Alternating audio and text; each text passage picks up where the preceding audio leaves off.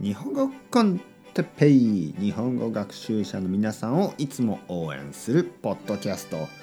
今日ももちろん漢字頑張っていこう。次の漢字早速始めます。次の漢字は石ですね。石石。石という漢字。えー、っとね川とかに行くと石がたくさん落ちてますね。はい。あとはえー、っとね石はロックでしょ？ストーンとかロックです。だけど石の油と書いて石油と読みます。そうするとオイルになりますね。ロックオイルであのオイル。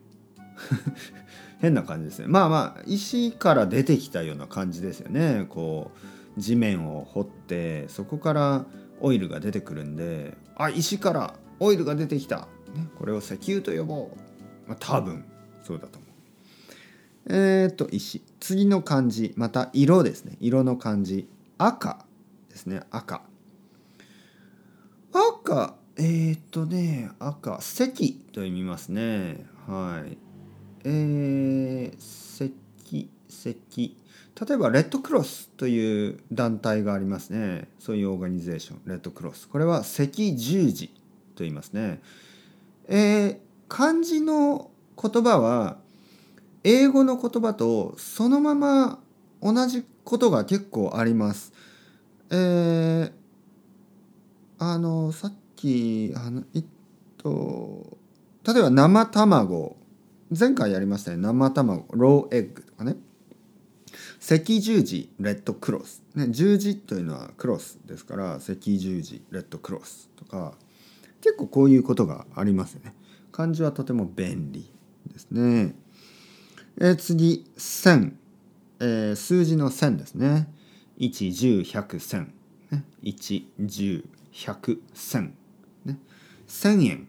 千円。ね。お金ですね。千円。千円はまあ大体10ドル US10 ドルぐらいですね。千。えー、っと次の漢字。川。山川。はい。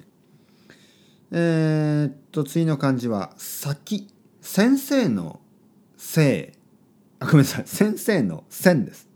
先生というのは先に生まれたと書いて先生と読みますね、えー、僕は日本語の先生です。皆さんの方が僕よりももしかしたら年上かもしれない。年上の人がいるかもしれない。僕は今40歳。